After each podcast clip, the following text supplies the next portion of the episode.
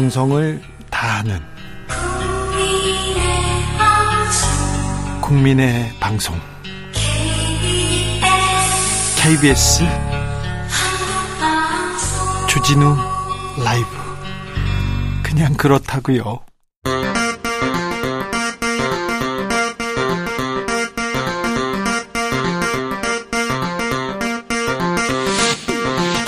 주진우 라이브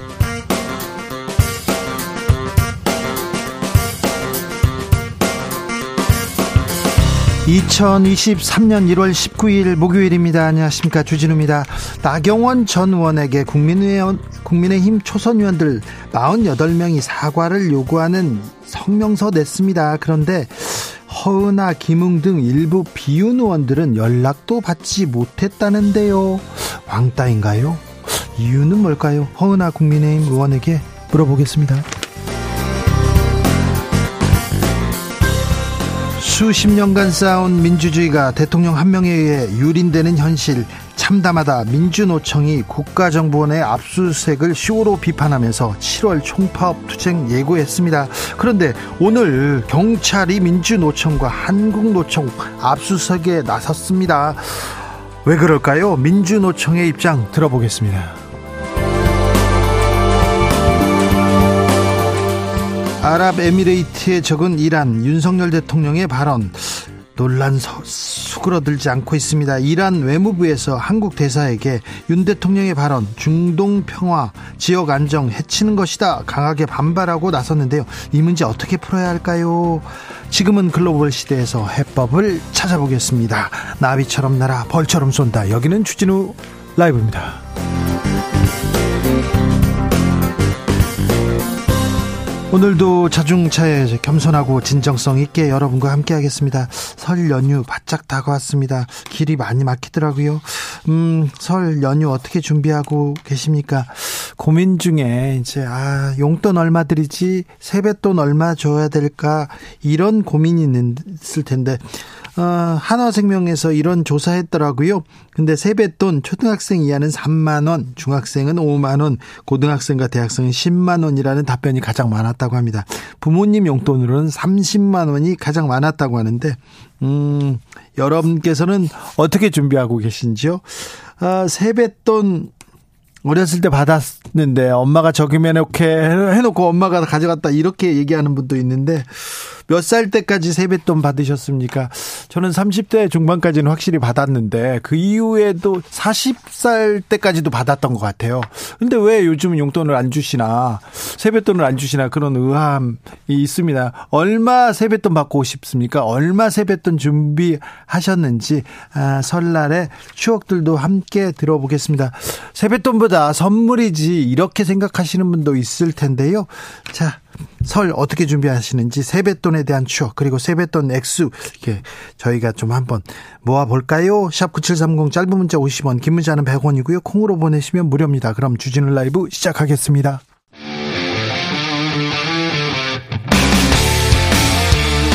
탐사보도 외길 인생 20년 주 기자가 제일 싫어하는 것은? 세상에서 비리와 부리가 사라지는 그날까지. 오늘도 흔들림 없이 주진우 라이브와 함께.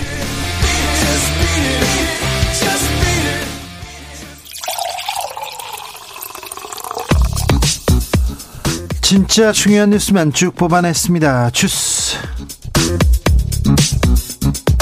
정상근 기자 어서 오세요. 네, 안녕하십니까? 검찰이 문재인 정부 인사들 무더기로 기소했습니다. 네, 문재인 정부의 블랙리스트 의혹을 수사 중인 검찰이 오늘 백운규 전 산업통상부 자, 산업통상자원부 장관 아, 그리고 조명균 전 통일부 장관, 유영민 전 과학기술정보통신부 장관을 재판에 넘겼습니다. 장관 3명을 재판에 넘겼습니다. 네, 또한 조현옥 전 인사수석, 김봉준 전 인사비서관 등 당시 청와대 인사 참모들도 함께 기소를 했습니다. 어, 직권남용 권리행사 방해 혐의인데요.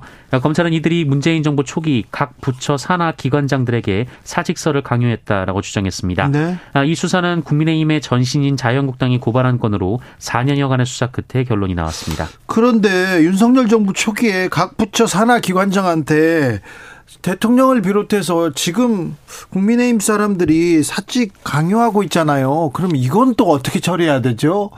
5년 후에는 어떻게 변화되는 건지 검찰이 문재인 정부 인사들 무더기로 기소했습니다. 음, 이재명 민주당 대표 검찰에 출석하겠다 이렇게 밝혔는데요. 검찰에서는 또 다른 얘기합니다. 네, 이재명 대표가 어제 기자들과 만난 자리에서 검찰에 출석하겠다라는 입장을 밝혔는데요.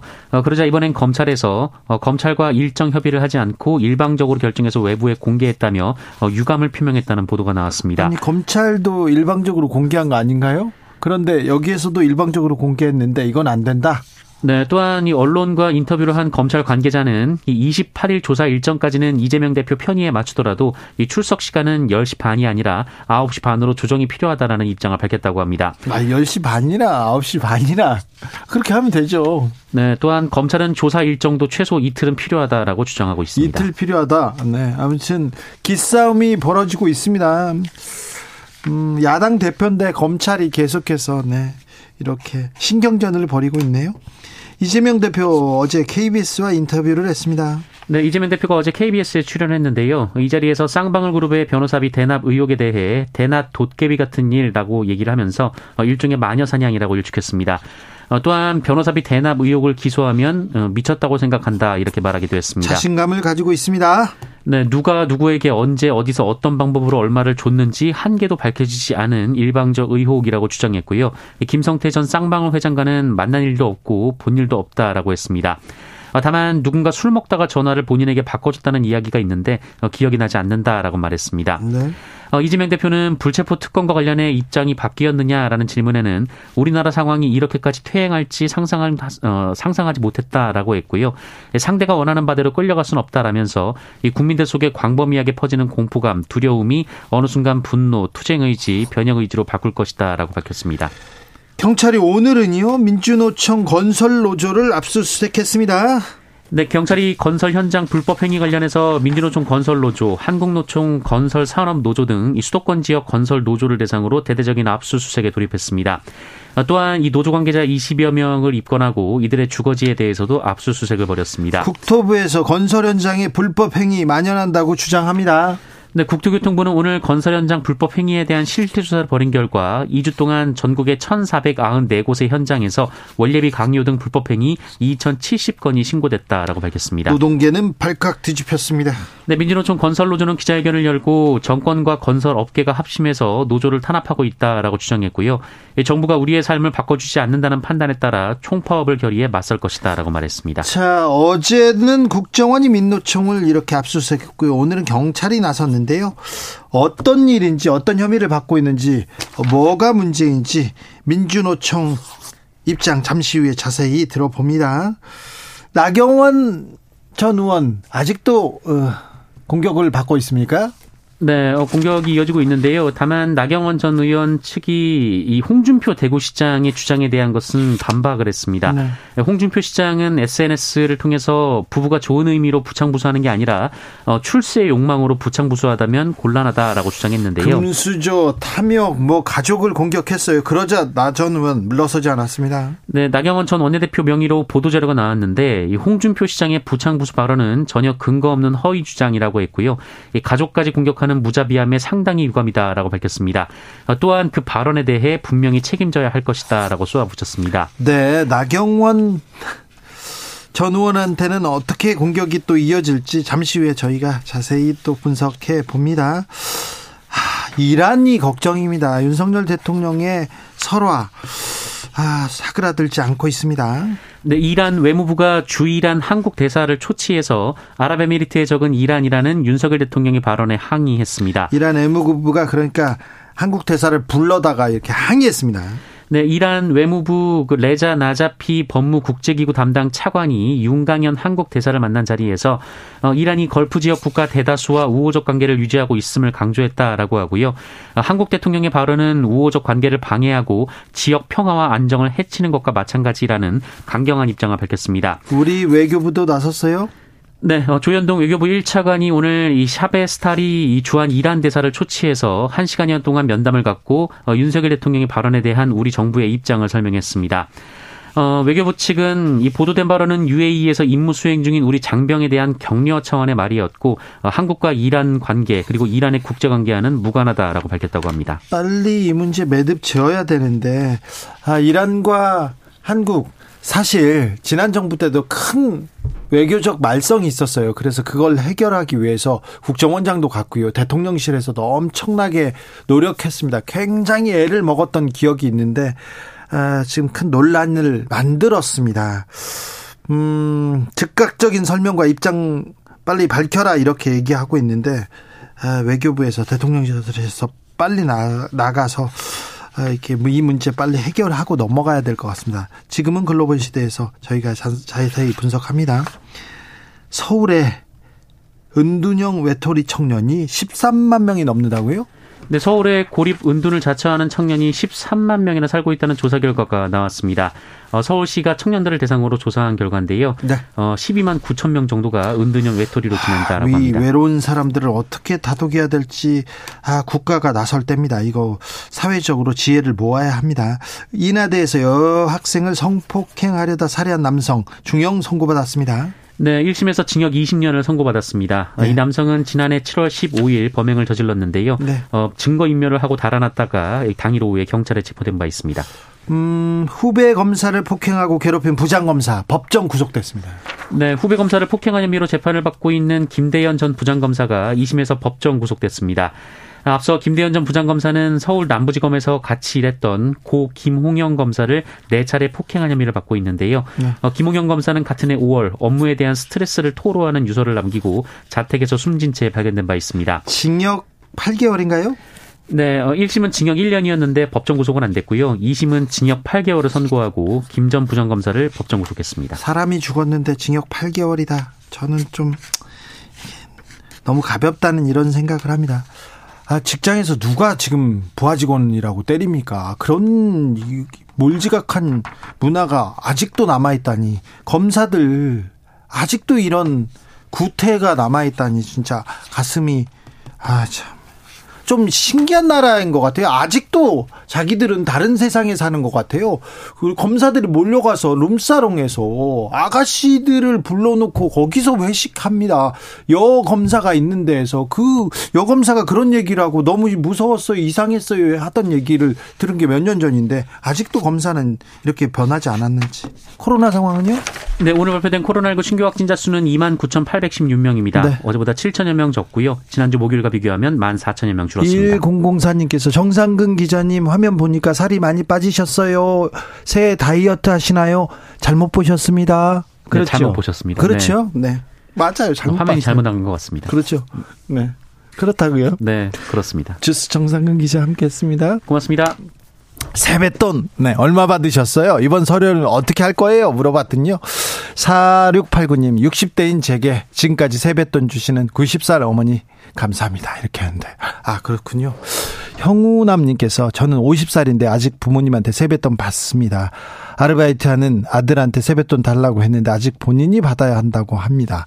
아, 이거 어떻게 관계 정립이 지금 필요합니다. 1918 9868님, 조카들 12명에게 조카 사이 2명, 그리고 조카 손주 3명, 저희 애들 3명, 이렇게 20명 세뱃돈 만만치 않아서 지갑이 떨고 있습니다. 얘기하고요. 1720님, 설 연휴에 뜨개질 하면서 맥주 마실 거예요. 세뱃돈 부모님 30만원 드리고 다시 50만원 받고 싶습니다. 이런 바램을, 어, 네. 좋네요. 네.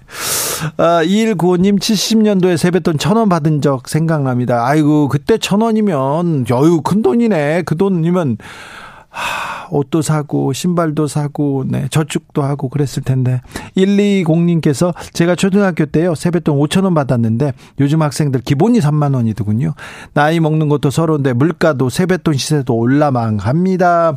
5145님 명절에 조카들 큰맘 먹고 5만 원씩 용돈 줬습니다. 그런데 동생이 10만 원씩 용돈을 주더라고요. 주디가 동생 좀 혼내주세요 얘기하는데 저의 작전입니다. 저는 아, 명절 때도 그리고 또 친척을 보는 일이 드물거든요. 그래서 한 번 볼 때 이렇게 많이 줍니다. 그러면은 어우 저 삼촌 아우 저분이 우리 집, 아, 네. 이게 또 좀 효과가 있거든요. 아, 주변에서 내가 얼마 주는데 주변에서 더 주면 이것도 참 걱정입니다. 6883님께서 저희 집안이요 세뱃돈 주는 기준 결혼 유무입니다. 나이가 30대든 40든 결혼을 안 했으면 세뱃돈 줍니다. 이렇게 얘기했는데 이건 전 불공평하다고 생각합니다. 네. 바꿔 주십시오. 네. 그 집안. 주진우 라이브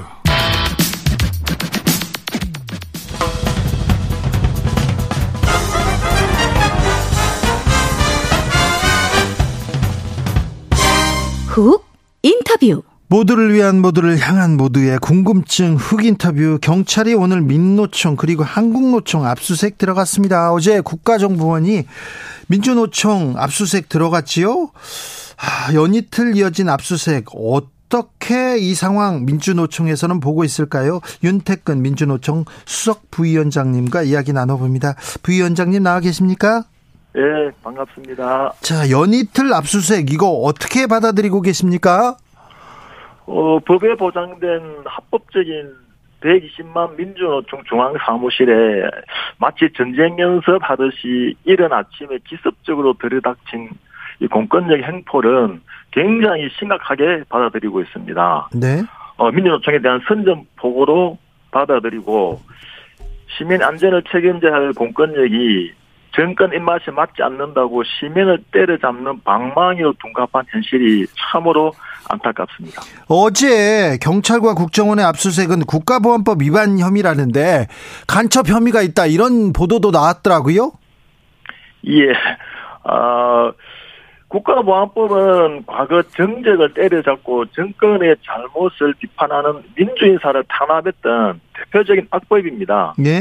마치 민주노총을 국가보안법을 위반한 집단으로 몰아세우고 국민으로부터 분리시키려는 악의적인 기획수사라 생각합니다. 위원장님 그런데요. 그 민주노총 조합원이나 간부분께서 북한 사람들 이렇게 좀 어, 신고 안 하고 만나고 막 그랬습니까? 파악을 해봤을 거 아닙니까? 어, 저희들이 그 압수수색 영장에 나와 있는 걸로 보면 네. 모든 게 다 추측이고 뭐 의심입니다. 뭐 만났던 정황도 없습니다. 만에 만났다고 만나서 범죄 사실 있다면 체포를 해야 되겠지요. 그런데 다 추측과 의심만 가지고 마치 그런 행위가 있었던 것처럼 부풀려 이야기하는 것 또한 악의적인 기획수사라고 저희들은 보고 있습니다. 노조원의 행위가 없는데 지금 의심만으로 지금 압수수색을 했다 이거죠? 그렇습니다. 네. 어, 아무튼 좀 심각한 상황인 것 같은데 어, 민노총은 어떻게 하기로 했습니까? 어, 저희들은 아, 매우 심각한 상황으로 받아들이고, 예. 어, 어, 오늘 아침 10시에 기자회견을 통해서 민노총 입장을 이야기했고, 오늘, 그, 우리 민노총 비상중앙 집행위원회를 통해서 이 대, 이 국면을 어떻게 대응할지 지혜를 모으고 있고, 예. 이 기획수사를, 에, 국민들에게 폭로해내고, 어, 정권의 이 잘못을 알려내는 투쟁을 전환할 생각입니다. 홍승표님께서 철진한 메카시즘 광풍이 다시 부는 건가요? 이경진님은 지금이 공안 정국인가요? 이렇게 얘기하는데 그런데요, 위원장님. 네. 예. 어, 억울하고 뭐 잘못된 거는 확실하게 밝혀야 되는데 총파업하고 총궐기하고 이거 시위하고 그러면 시민들이 별로 안 좋아합니다.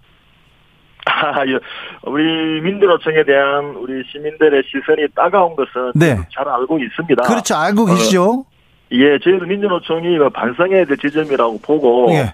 어, 국민들과 함께 할 수 있는 방안 그렇죠. 그리고 예, 국민들에게 박수는 받지 못하겠지만 네. 국민들과 함께 이 잘못을 그리고 이 잘못된 것을 고쳐내는 데는 민주노총이 좀더 노력을 할 수 있도록 하겠습니다. 그 지점 좀 고려해 주십시오. 예, 알겠습니다. 자, 오늘은 경찰이 나섰습니다. 건설 현장에 불법 행위가 있다 이러면서 압수수색했는데 어떻게 어, 어떤 일입니까? 어, 우리 건설 노동자들이 다 일용직 노동자들입니다. 네. 과거에 공짜 노동, 장시간 노동으로 방치되어 있던 우리 건설 노동자들이 자신들이 어, 노동자답게 살려고 노동조합을 결성을 하고 노동조합을 통해서 일감도 어, 확보하고 또 잘못된 관행들을 고쳐 나가고 있습니다. 네. 그런데 마치 이 노동조합의 활동을 뭐, 뭐, 공갈 협박 뭐 예. 이런 식으로 매도하면서 노동조합에 대한 어 마타도를 하고 있는 것이라고 저희들은 판단하고 있습니다.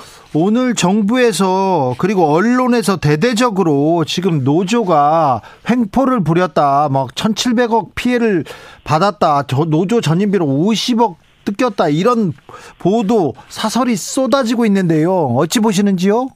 어, 저희들이 그 지금 정부에서 이야기하는 건설 노조가 저희들 민주노총 16개 가맹 중에 하나이고 그 조합원 수가 한 14만 명 정도 되는 조합입니다. 네. 뭐 개인의 일탈, 이탈이야 뭐 어떻게 저희들 다 확인할 수는 없지만 네. 노동조합을 통해서 어, 작년 연말부터 어, 확인했던 결과 그런 부정행위나 단합행위나 그 폭력은 없었던 걸로 저희들은 확인을 하고 있습니다. 아, 없었다. 예. 어, 문제가 있거나 잘못을 했으면 어, 민주노총에서 먼저 회초리를 들어서 이렇게 뿌리 뽑아야죠. 그렇죠. 저희들은 민주노총 자체의 규율이 매우 엄격합니다. 조금의 잘못이 있거나 부정행위 아니면 단합이 있을 시에는 자체 징계로 단호하게 처벌하는 그런 어, 조직입니다. 해서 어, 정부나 아니면 경찰에서 이야기하는 그런 행위는 저희들이 내부에서 철저하게 단속을 하고 있다는 말씀을 다시 한번 드립니다. 철저하게 단속하셔야 됩니다. 그런데요, 네, 예. 저 취재할 때 그 건설사 그리고 그 다른 노동자들 노조 때문에 공사장 섰어요, 공사 섰어요. 크레인 노조는 너무 심각해요. 이런 얘기 들었어요, 저. 예, 그게 지금 이게 언론의 횡포라고 보는데요. 예, 이게 과거에 빨리빨리식의 공사, 예. 날림 공사, 하청에 하청에 또 하청을 하면서 과거에 잘못된 관행들을 네. 노동조합이 만들어지면서 하나하나 고쳐나가고 있고 예. 그런 산업재해 또한 노동조합으로 인해서 점점 없어지고 있는 상황입니다. 노조 때문에 오히려 잘못된 관행이 없어지고 있다. 예, 그렇습니다. 그런데 어 재벌사들과 그 건설사들은 그 관행들로 인해서 배를 불렸다가 예, 그런 관행들을 하지 않게 막는 노동조합이 있으니까 네. 걸림돌로 생각해서 아주 그 악의적인 어 보도를 하는 걸로 알고 있습니다. 지금 아무튼 대대적으로 언론 보도에서 노조를 노조의 횡포다, 노조 때문에 지금 못 살겠다 이런 보도가 계속 나오고 있는데 이런 점은 아 그러면 건설사 정부가 지금 지금 호도하고 있다고 보시는 건가요? 그렇습니다. 정부에서 악의적으로 네. 언론사와 어, 잘못된 관행인 것처럼 네. 아니면 그 불법을 마치 노동조합이 하는 것처럼 이렇게 매도가 있는 것에 대해 저희들은 철저하게 예. 조사하고 폭로할 생각입니다. 그러, 그러면요. 아무튼 뭐가 잘못됐는지 뭘 잘하고 있는지 아, 민주노총에서 나서서 먼저 진실을 밝히는 게 국민들이 어찌 이해할 이해가 쉬울 것 같습니다. 예, 저희도 그렇게 노력하도록 하겠습니다. 알겠습니다. 이 부분에도 오해가 크기 때문에 민노총이 더 노력하셔야 됩니다. 예, 예, 알겠습니다. 네. 그리고 파업 막 이렇게 또 어 좀 중단 단식 이런 거 말고 국민들과 호응하는 국민들한테 이렇게 이해를 구하는 그런 부분도 필요합니다. 네, 예. 예, 저도 과거 민주노총 민주노총 민노총의 조합원이었는데 민노총 비판 아, 예. 많이 했어요. 네, 예. 네, 잘하셔야 됩니다. 예, 저희들도 네. 어, 우리 16개 가맹 조직의 각종 그 대의기구를 통해서 토론도 하고 지혜를 모으고 네. 또 국민들과 함께 할 수 있도록 네. 노력하겠습니다. 파업, 가두 행진 이런 활동은 조금 국민들의 마음을 얻지 못한다는 것도 어, 다시 한번 말씀드리고요. 예, 예. 화물연대 파업 이후에는 어떻게 되고 가고 있습니까? 어, 화물연대 파업은 뭐 아시는 것처럼 화물 안전 운임제라고 정부에서 네. 화물 노동자들이 최소한의 삶을 보장해 주기 위한 한시적 3년 동안 했던 법인데 네. 이 법을 통해서 화물 노동자들이 가속도 하지 않고 가적도 하지 않고 그리고 어 노임도 떼이지 않는 아주 안전한 어 운임제라고 확인이 되었음에도 불구하고 최소한 안전판이라고 정부도 얘기했어요. 그 하- 했음에도 불구하고 안 했던 것에 대해서 화물연대 노동자들이 파업을 하고 했습니다. 네. 어 하- 화물 안전 운임제는 아마 국회에 지금 공이 넘어가 있는 상태이긴 하지만 네. 노동자들이 좀더 어, 안전하게 일할 수 있는 일터를 만들기 위해서는 저희 민주노총과 우리 화물연대 조합원들이 다시 지혜를 모으고 있는 중이라고 말씀드립니다. 근데 공정위에서 화물연대를 조사 방해 혐의로 또 고발했어요? 예. 이건 또왜 아. 그렇죠? 참으로 안타까운 일입니다. 우리 화물연대는 2003년도에 노동자들이 자신의 삶을 좀더 어, 윤택하게 하기 위해서 자발적으로 만든 노동조합입니다. 예. 그런데 여전히 정부에서는 개인 사업자라고 해서 예. 노동자로 인정을 하지 않고 있습니다. 그건 좀 20년 동안이나 어, 각종 정부와 합의도 하고 또 서로 머리를 맞대고 논의했던 것은 고스란히 사라지고 네. 어, 개인 사업주라고 해서 공정거래위원회가 나서서 단합을 했다. 아니면 어 뭐 집단으로 행동을 한다라고 하는 것은 신종 노동 탄압이라고 저희들은 판단하고 있습니다. 매우 윤석 잘못된 행위라고 보고 있습니다. 원만하게 해결돼야 되는데 대화 타협이 먼저 돼야 되는데 예. 아, 윤석열 정부에서 계속 노조 개혁하겠다 이렇게 얘기 나올 때마다 어떤 생각 드세요? 아, 윤석열식 밀어붙이기, 뭐, 지난 정권에서 봤듯이, 네. 대화도 하지 않고 일방적 밀어붙이기 식은 결국은 패가망신이었다라는 것이 역사적 증명이었고, 여전히 자신들의 말만 옳고, 재벌들과 대기업의 편을 드는 윤석열식 노동개혁은 저는 노동개혁이 아니라 노동계약이라고 판단하고 있습니다. 네. 아무튼 정부와 노사, 노사, 노조, 노동자들이 만나서 얘기를 해야 되는데 얘기를 안 하고 그러면 이제 또 노조에서는 주장하기 위해서 파업도 나서고 총파업 결의하고 막 그러는 거 아닙니까?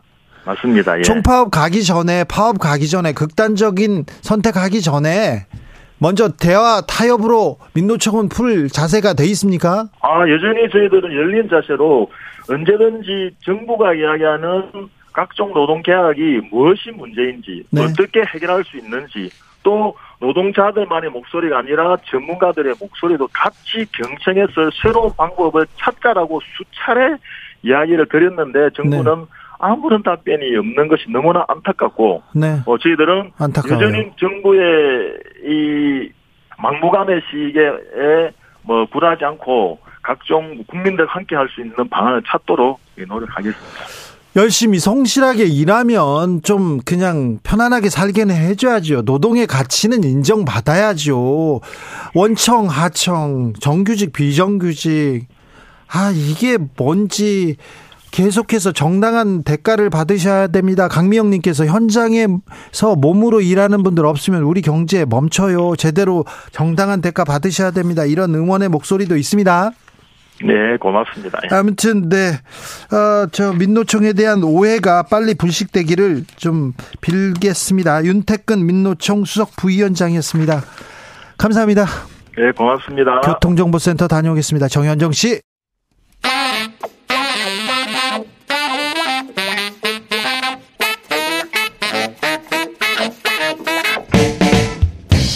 세계는 넓고 이슈는 많다. 우리의 시야를 국제적으로 넓혀 보겠습니다. 국내 뉴스, 국제 이슈 다 덤벼라. 이제는 지금은 글로벌 시대. 자, 우리의 시선을 세계로 돌려보겠습니다. 군사 외교 안보 전문가 김종대 전 의원. 안녕하십니까? 세계적인 평론 스케일 임상훈 인문결 연구소장 어서 오세요. 안녕하십니까? 네. 출장은 잘 다녀오셨어요? 예, 잘 네. 다녀왔습니다. 어, 윤석열 대통령의 아랍에미레이트에 적은 이란 발언, 이 파장 커지고 있는데 어떻게 마무리해야 됩니까? 저는 이거 대통령 특사를 파견하든지 네. 아니면 윤 대통령이 직접 태도 표명을 해야 수습된다고 봅니다. 박지원 전 국정원장도 예. 이란과 한국이 조금 갈등이 있었지 않습니까? 예. 그때 굉장히 애를 먹었다. 바로 대통령이 나서서 사과를 해야지 예. 이 문제를 수습할 수 있다. 이렇게 지적하던데요. 문제는 절대 사과하실 분이 아니라는 거예요. 오히려 제가 보기에는 아니 이란이 반미국가고 그래서 적이라 그 랬는데 뭐가 잘못됐냐 이렇게 오히려 그 나서면서 언론이 침소봉대하는 거 아니냐 이쪽으로 화살을 돌리면은 이거 진짜 어려워집니다. 근데 만약에 이러면 예. 그 호르무즈 해협에서 그 긴 해안선에서 상선 납포 조심해야 된다. 이 전문가들 지적해요. 참 그 얘기하고 싶지는 않지만 이왕 실상을 보면 네. 그 호르무즈 해협이 보니까 평균 길이가 20 해리 정도의 폭 그러니까 한 37km 정도 되는 폭인데 네. 좁잖아요. 네. 근데 실제로 보면 수심이 얕기 때문에 네. 배가 지나갈 수 있는 범위는 10km밖에 안 되고 그나마도 3 내지 4km밖에 안 되는 좁은 해협이 있는데 이 해협을 아주 저기 뭐 가다가 배가 엉킬 수 있기 때문에 중간선에 그 펜스를 설치해 가지고 그 표기 부표 같은 거 네. 이래 가지고 저 차선처럼 관리를 하고 있습니다. 그러다가 이게 이란 영해를 통과하는 거예요. 예. 그 두바이 그 삐쭉 나온 부분에 그 아주 좁은 부분이 그게 이란 영해 쪽으로 쑥 들어가 있어요. 네. 그러니까 여기에는 사실 외국의 영해라 하더라도 국제법상의 무해 통항권이라고 어 상선은 통과할 수 있게 돼 있거든요. 근데 지금까지 보십시오. 노르웨이여서 공격받았죠. 사우디 공격받았죠. 일본 공격받았죠. 한국 피납됐죠. 80년대로 거슬러 올라간 미국도 공격받았죠. 이게 국제 지정학적인 어떤 민감성이 여기가 가장 급소입니다. 네. 가장 급소인데 2021년에 우리가 그 저기 한국 케미오 그 화학 운반선이 거기서 납포당한 거거든요. 그리고 그 직전에 일본의 유조선은 어뢰를 맞아가지고 어뢰요? 그, 예. 어뢰를 맞아가지고 화염에 그 큰 배가 예. 그 에탄올을 싣고 있었대요 당시에. 예. 23명의 선원 전원이 탈출하고 불기둥이 솟아올랐어요. 그 무렵에 아베가 이란은 방문하고 있을 때거든요. 아 그래요? 예, 이게 불과 2년 전, 3년 전 얘기예요. 지금 이제 제가 말 드리는 불과. 몇 년 전에 우리도 어, 이란과의 갈등 풀려고 굉장히 애썼어요. 예, 그런데 지금 이 이란은 적이라고 어 아랍에미레이트에서 윤석열 대통령 발언이 나오고 나서 이란의 외교부는 좀 제가 보기엔 온건파 온건파 같지만 이란의 강경파가 있습니다. 군부. 군부 혁명 수비대. 네. 예, 그런데 우리 선박이 납포당할 당시에도 최종건 차관이 가서 수습을 했잖아요. 예. 근데 돌아와서 제가 개인적으로 물어보니 어떻더나 하더니 복잡합니다. 네. 안에 갔더니 강경파, 온건파가 있는데 외교부는 그나마 낫다. 말이 통하는데 거기서도 어쩌질 못한다는 거예요. 예. 강경파에 대해서. 혁명 수비대가 제일 세다면서요, 이란. 네, 그래가지고 이게 저기 지금 이란 외교부를 지금 우리 편이라고 생각하고 관리해야 됩니다. 그래야 되는데 만약에 외교부가 성의 없이 대응해가지고 이란 외교부에서 실망했다는 메시지가 나왔을 때 네. 그런 어떤 교착 국면으로 갈 때 문제는 이란 정부가 아니라 군부 쪽 그러면서 이란의 그 강경파들이 이쪽의 움직임이 어, 저 과연 이란 정부가 통제할 수 있느냐는 네. 거예요. 그때가 가장 위험한 순간. 이걸 다 보고 있다는 거예요, 지금. 알겠습니다. 빨리 수습해야 되는데 임상훈 소장님 예. 혹시 세계 언론들도 세계 다른 국가들도 이 사안을 알고 있습니까? 쳐다보고 있습니까? 뭐 현재로서는 그냥 그, 그 객관적인 그런 보도들 있는 사실 그대로 이제 보도가, 보도 하고 있어요? 예, 보도가 나오고 있어요. 아, 보도가 부끄럽네. 나오고 있고 AP 통신을 비롯해서 워싱턴 포스트도 그렇고 근데 이제 미국 언론들은 그냥 어떤 그 중립적인 그런 보도들 그냥 두- 그 무취 네. 무색 이런 그래도 사실관계는 보도하고 있어요. 그렇죠. 미국도요? 나, 그럼요. 나오고 네. 있습니다. 그다음에 이란에서도 당연히 언론에서 나오고 있는데 이란에서는 상당히 우려하는 그런 저 그 언론사의 그 어떤 성향에 따라 달라지지만 네. 어떤 언론사 같은 경우에는 굉장히 이제 한국에 대해서 경계를 해야 된다는 이런 식의 이제 그 그런 보도가 나오는 데가 있고 그렇지 않으면은 한국이 지금까지 이란하고 특별한 문제가 없었는데 왜 그럴까라고 그걸 분석하고 예, 있어요. 이 이란에 대한 어떤 그 정책 방향이 바뀌는 건가? 뭐 이렇게 하는 그런 언론들이 또 있었고요 이란에서 뭐 AP 통신 같은 경우에는 그 얘기하다가 그런데 김건희 여사는 사막에 토끼가 있, 아니 저 여우, 여우. 여우 가 네. 있는지 물었다 이걸로 또 왜 마무리를 하더라고요. 아 그래요? 예, 그래서 이 상황에서 갑자기 그건 또 무슨 상황인가 이제 그런 사망 여우가 그럼 외신에도 유명해졌습니까? 김건희 여사의 사망 여우. 그러니까 사막 여우라는 게 이제 사실관계도 좀, 좀 그런데 우리가 흔히 사막 여우라고 하는 거는 고유명사로 흔히 사용을 하잖아요. 네. 어린 왕자에 나오는. 어린 왕자의 사망 여우죠. 네, 저기 북아프리카에 있는. 그렇죠. 페넥이라고 하는 북아프리카에 있는 거고 아랍에미리트는 없는 건데 아마 그 병사가 여기 있습니까? 그러니까 네, 그러니까 당황해서 그랬던 모양이에요. 근데 이제 사막 여우 그 페넥 얘기하는 게 아니 고 사막에 있는 여우라는 뜻으로 사막 여우를 썼다면 당연히 있죠. 그런 여우는 있으니까 뭐 그렇게 했는지는 모르겠는데 아무튼 그좀 뜬금없는 얘기였던 것 같고 근데 어쨌든 간에 그 아랍에미리트하고 이란과의 관계 이 이야기를 도대체 어디서 누구한테 들었는지 아니면 그러게요. 무슨 무얼 읽고 가서 그러셨는지 난 진짜 이해를 할 수가 없는 누구한테 게 들었을 거 아니에요. 아니, 원래 사- 뭐 사실관계가 맞지가 않아요. 어떻게 아랍에미리트하고 이란하고 물론 물론 그 어떤 그나 그 아까 의원님 말씀하신 것처럼 이렇게 딱 붙어 있다 보니까 네. 좁은 그 해협을 사이에 두고 있다 보니까 중간에 섬을 놓고 약간의 이제 영토 분쟁이 있습니다. 네. 근데 그걸 가지고 적이라고 하면 그렇게 따지면 일본하고 한국하고 적이에요. 지금 일본하고 한국하고의 영토 분쟁 그거보다 더 훨씬 덜한 그런 분, 영토 분쟁이거든요. 근데 그걸 적이라고 따지면은 그럼 일본은 왜 우리가 지금 관계 개선을 한다고 지금 저러고 계시는지 모르겠어요. 뭐 도대체 무슨 근거로 그걸 두 아랍에미리트의 적이라고 이란을 했는지 사실관계도 맞지 않고 그다음에 국익에도 전혀 맞지 않는 이거는 날리면 보다 더 심각한 외교 재앙이라고 봐야 되는 것이죠. 아 그렇습니까? 예, 일단은 제 생각에는 좀 걱정되는 게 호르무즈 해협에서 한국 배를 차단하자는 일본 언론의 보도, 아 이란 언론의 보도, 예, 이런 부분에 대해서 좀 우려가 된다 하는 것도 있지만 추가적으로 우려되는 점이 더 있습니다. 12월 26일 날 우리나라에 출몰한 북한 무인기가 이란죄라고 지금 미국 전문가들이 자유아시아 방송에서 일제히 검토를 하, 어, 의견을 냈죠. 아이고. 예, 그런데 지금 그 우크라이나 전쟁을 면밀히 보면서 이란 무인기의 효용성을 북한이 알고 있단 말이죠. 네. 근데 이것이 뭐 직접 주든 아니면 러시아를 통해서 주든 이것이 북한에 술술 흘러 들어갈 때. 예, 지난번에 무인기 때문에 우리가 얼마나 경악했습니까? 자, 이런 면에서의 북한과의 연대 가능성 이런 부분을 차단해야 됩니다. 근데 이번에 북한과 이란을 동렬해 놨단 말이에요. 네. 대통령 발언이. 네. 이렇게 하면은 협력할 수도 있는 거거든요. 그래서 이게 대한민국의 안보 비용을 증가시킬 수도 있는 사안이라는 거.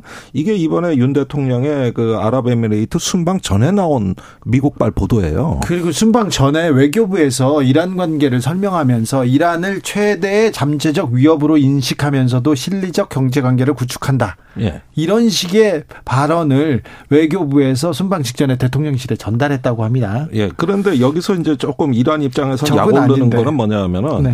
70억 달러에 달하는 이란 금융 자산을 우리가 동결하면서 네. 아랍에미레이트에 가서 300억 달러 그 저 양해각서 투자 받았다고 엄청나게 이걸 잔치를 벌였단 말이에요. 예, MOU인데. 예, 그러면서 이란을 자기들을 적이라 그랬고, 그럼 뭐야, 우리 돈은 안 돌려주면서, 네. 저기가 가서는 저렇게 뭐 돈 잔치를 하고, 우리를 적이라 그랬다. 이게 약오를 만한 어떤 그 정황이 다 갖춰져 있다. 약 올렸군요. 약 올려는 게. 그래서 제 생각엔 그렇습니다. 저기 2021년 1월에 그 최종 건차관에 이란에 갔을 때, 이란이 거의 사정하다시피 한국에 억류한 70억 달러는 이란 국민들 목숨이 걸려 있다. 네. 그걸로 백신을 사야 된다. 네. 당시에 이렇게 그 코로나가 퍼지는데 우리 백신 살 돈이 없다. 네. 여기 퍼지면 끝장난다 이게. 네. 그러니까 좀 돌려 달라 그랬거든요. 네. 그러니까 이게 이제 이란 온건파의 목소리고 음. 그래서 잘해보겠다는 에, 신호였어요. 근데 강경파들이 말을 안 듣는다는 거예요. 그래서 이번에 제가 보기에는 그렇습니다. 이걸 대통령께서 적극적으로 이란하고 이거 저 비온 뒤에 땅이 굳는다고 더 좀 관계 회복하는데 나서라 이렇게 지시가 내려와야 되고 네. 그러면 돈은 못 돌려주더라도 백신을 지원한다거나 어떤 인도적 지원이나 교류 협력할 걸 찾아내 가지고 좀 위로할 수 있는 이런 방법을 찾아야지 언제까지 이거 적이라고 해놓고 방치할 겁니까? 전 이렇게 방치하면 안 된다고 봐요. 외교적 수사라는 게 있는데 이것도 그렇죠. 대, 적이라는 단어를 쓴다. 대통령이 쓰는 말로는 진짜 적이라고 할 때는 진짜 전쟁을 할 때 적이라고 하는 것이죠. 대통령은 그 대통령 입에서 나올 수 있는 그런 발언은 아니었습니다. 어, 대통령의 임- 입장 표명이나 공식 사과가 필요하다 이렇게 보시는 거죠. 김종대 의원은 그렇게 있고 소장님도 그렇게 보십니까? 그렇죠. 과거에도 전 정부 때도 그 아랍에미리트에 특사 파견한 예가 있잖아요. 네. 그 어떤 그 대통령이 직접 무언가를 이야기를 해야 될때그 특사 파견하는 것은 저- 적절해 보이고 당연히 그렇게 해야 되는 것이고 어 이란에서 좀 기다린다고 하지 않습니까? 뭐, 분명한 대, 대통령의 이야기를 예, 해줘야죠. 그 기회를 놓치면 안 됩니다. 지금 그 이란 외교부가 그나마 우리를 이해해 주는 사람. 네, 알겠습니다. 예, 그걸 놓치면 지금이라도 강경파가 말을 합니다. 지금이라도 기, 기회를 이 위기 위기를 빨리 이렇게 좀 수습하고 넘어가야 되는데 어, 외국의 외신의 그 윤석열 대통령에 대한 순방 그리고 뭐 평가 이런 것도 나오고 있습니까? 좀 전에 말씀드린 것처럼 이제 그 어떤 그 사실관계 중심으로 아직 나오고 있고요. 예. 이런 것들이 아마도 제 생각에는 어, 좀더 이렇게 외교적 파장이 커진다 싶으면 어떤 그 논평과 관련된 어떤 그런 보도가 나올 것으로 지금 엄청난 경제 외교를 외교를 세일즈 외교를 했다고 하는데 그런 부분은 그런 거는 뭐 외- 외신에 참 등장하지는 않고요. 그 부분은 않고 양해각서 아닙니까? 네. 그냥 그 그게 무슨 계약도 아닌데. 알겠습니다. 미국 대선으로 넘어가겠습니다. 트럼프와 바이든, 바이든과 트럼프 이렇게 양강 구조로 계속 흘러갑니까?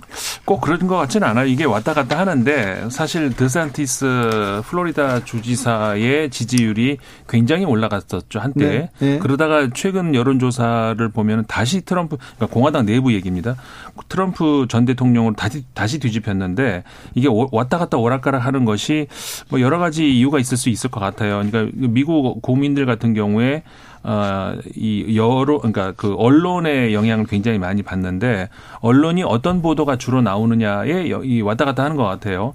어, 그러니까는 그 트럼프 대통령에게 불리한 그런 관련 그 언론 보도들이 많이 나오면 예를 들어서 왜 저기 그 문서 급비 문서 함부로 다루는 거라든가 아뭐 이런 것들이 검찰 기소 이런 거 나오겠죠. 기소 얘기 나오고 16 그 지난 저 2020 1년이었죠. 그때가 그, 그, 뭐죠. 그 의사당을 점거하는 네. 그 문제에 있어서 이제 어떤 책임 논, 그 논란.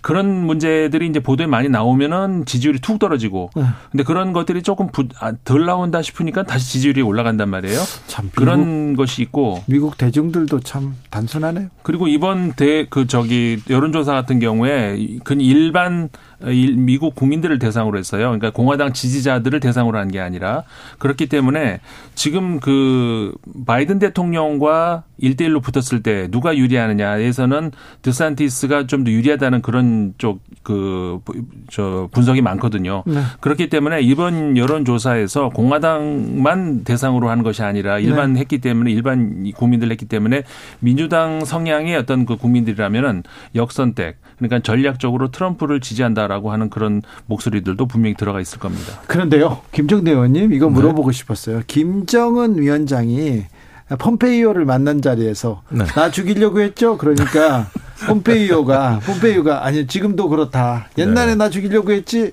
그랬더니 네. 지금도 그래요. 그러면서 웃었다는데 예. 이거 어떻게 봐야 됩니까? 글쎄, 뭐, 참으로 뭐, 통큰 대화다. 네. 예. 어떻게 보면은. 암살을 어, 가지고 지금 수, 또 대화를 하고 있어요. 암살? 이게? 예.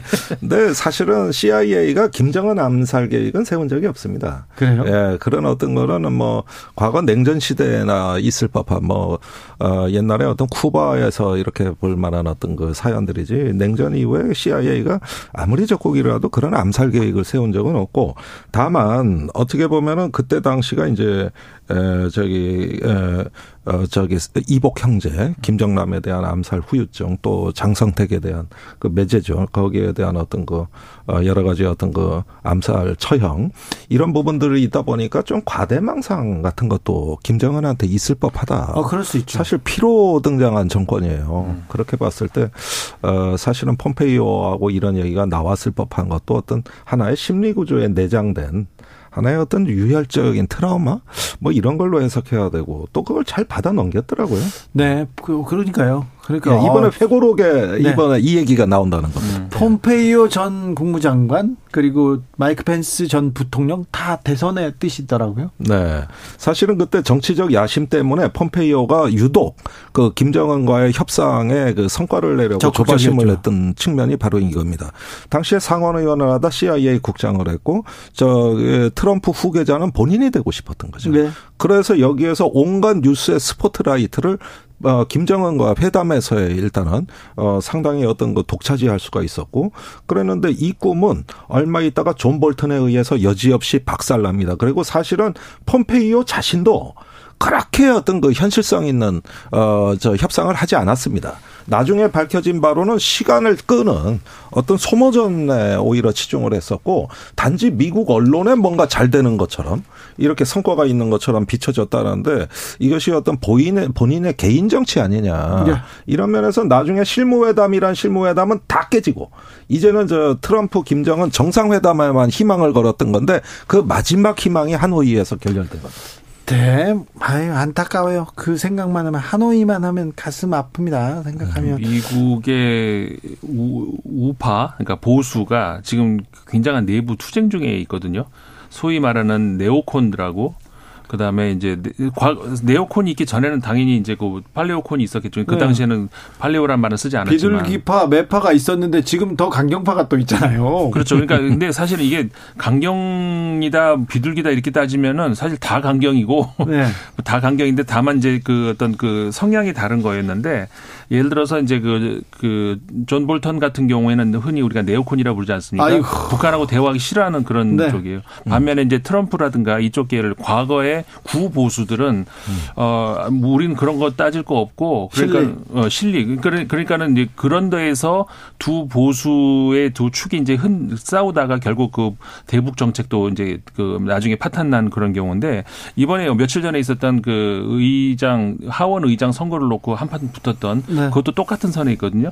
지금 그 세력 다툼이 어, 이번 올해 한 해에 그 하원이 굉장히 좀 시끄러워질 겁니다. 네. 중국 코로나 상황은 좀 어떻습니까? 네. 일단은 뭐 지금 중국 정부가 약간의 어떤 전향적인 모습도 조금씩 보이는 네네. 것 같습니다. 심각성을 서서히 인정하는 분위기로 그렇죠. 하고 있어요. 통계도 뭐 공개하고요. 예, 그렇습니다. 그래서 사망자 기준도 좀 어, 완화할 것 같고 음. 어 이런 어떤 모습을 봤을 때 중국 정부가 이제 조금씩 제자리를 찾아가려나 그러면서 경제에도 좀 좋은 영향이 있을까 이게 이제 우리 기대감이에요. 음. 물론 아직까지 전혀 해결된 문제는 없습니다만은 또 사망자 통계도 아직 믿을 수가 없고 예. 예 그러나 조금 희망 희망적 조짐이 보입니다. 가장 중요한 건 투명성인데 중국이 여태까지 보여주지 못한 게 그거잖아요. 네. 그러니까는 위드 코로나다, 뭐 제로 코로나다 아이고. 그게 중요한 게 아니고 중국을 어떻게 중국 말을 어떻게 믿어? 이게 여기에서 시작되잖아요. 그러니까 위드든 제로든 간에 투명하면 됩니다. 근데 그게 그렇지 않기 때문에 국민들도 못 믿고 저기 바깥에서도 못 믿고 그런 이제는 뭐 조금 뭐 전 전환하려고 하는 것 같아요 정책의 전환을 그래야죠. 우크라이나 전쟁은 또 어떻게 흘러가고 있습니까? 그런데 자꾸 러시아에서 핵 얘기를 해서 좀 불안하긴 해요. 우크라이나는 그 이번 겨울이 지나야 될 것 같아요. 지금은 계속 이제 그, 그 포격전을 하고 있는 중인데 그것이 이제 중요한 게 아니라 이제 그 지원 그 병력을 더 늘린다라는 것이거든요. 지금 러시아에서 수, 몇십만 명을 더 늘릴 거고 이것이 어, 봄철이 되면서 어, 본격적으로 이제 재반격을 하려고 하는 것 같은데 어, 아무래도 올해 자, 굉장히 장기전으로 갈 것 같아요. 네, 그런데 지금 그 와그너 용병이 투입돼 있는데 예. 그 지금 약간씩 성과를 올리는 것 같고 푸틴이 이걸 갖고 희망을 거는 것 같습니다. 음. 그러니까 최근에 푸틴이 그 러시아 전사들의 용맹성과 그 군수 공장들 또 어떤 군산복 합체의 생산 능력이 결국은 우리를 승리로 이끌 거라는 아주 확신에 찬 발언을 했고 또 최근에 어떤 소도시에서의 약간의 어떤 그 전과 이런 것들을 굉장히 고무된 것 같거든요. 이렇게 보면은 이 전황에 대한 해석이 우크라 저 러시아가 상당히 보면은 이제 용병이건 추가 징집이건 이런 걸 통해 가지고 전세를 뒤집을 수 있다고 믿는 것 같습니다. 네. 이게 이제 이 전쟁을 어렵게 만드는 요인이 되는 거고 음. 아니 도대체 우크라이나 동부의 그 저기 지금 접전 지역을 보면 매일 주인이 바뀌고 있어요. 음. 이게 사람이 제일 많이 죽고 민간인이 희생되는 요인이란 말이죠. 그렇죠. 그러면서 그 저 크림반도 쪽으로 이어지는 동남부의 그 소도시들에 대한 어떤 공격이 용병 그룹에 의해서 계속되고 또 용병 그룹은 이 전과를 아주 홍보하고 있습니다. 음. 이렇게 되면은 푸틴이 이 전쟁에 이제 끌려간다. 그러니까 푸틴 자신도 이젠 통제 못하는 거예요. 이제는 전쟁 자체의 논리에 의해서 굴러가는 것이죠. 이게 겨울을 그대로 이제 이런 어떤 분위기에서 어 지나가게 되면은 상당히 지금으로서는 전쟁 전망이 암울합니다. 9902님께서 두 분 평론 속이 다 시원합니다. 이렇게 응원해 주셨고요. 민님께서 물어봅니다. 혹시 내일 이란 대사관 압수수색 들어가고 그러진 않겠죠? 야, 글쎄요, 뭐, 저기, 대통령이 귀국해 보시면, 네. 야, 이제 다소 조금 이란에 대해서 아직까지 강경하시거든요. 외교부가 조금 더 적극적인 그 해명과 수습하려는 노력을 더 보여야 되는데, 근데 왠지 윤석열 대통령의 어떤 그 말에 심기에 거슬리지 않는 선에서 외교부가 대응하는 아, 근데 가서 솔직하게 그러니까 이렇게 얘기하죠. 외교부에서 살지 솔직히 말해서 대통령이 좀 잘 모르신다. 네. 모르시고 이렇게 얘기했다. 이렇게 얘기하는 게 그게 제일 좋을 것 그러니까 같아요. 솔직한 그 얘기만 못 하는 거죠. 그 얘기를 못 합니다. 그 얘기를 못 하는 거예요. 예, 그러니까 저기 외교부 대응에서 제일 황당한 게 뭐냐면은 거기가 있는 아크 부대가 비전투 부대라 그럽니다. 아니 특전사 정예 부대가 어떻게 비전투 부대입니까? 이런 식으로 해명을 하니까 이게 저도 좀 받아들이기에 제가 이란이 아니더라도 네. 그런 게 조금 불편해요. 좀 진정성 있게 합시다. 그러니까요. 네. 잘해 하겠죠. 마무리 잘 해줬으면 합니다. 예. 김종대, 임상훈, 임상훈, 김종대 두 분 감사합니다. 감사합니다. 고맙습니다. 아, 명절 잘 보내세요.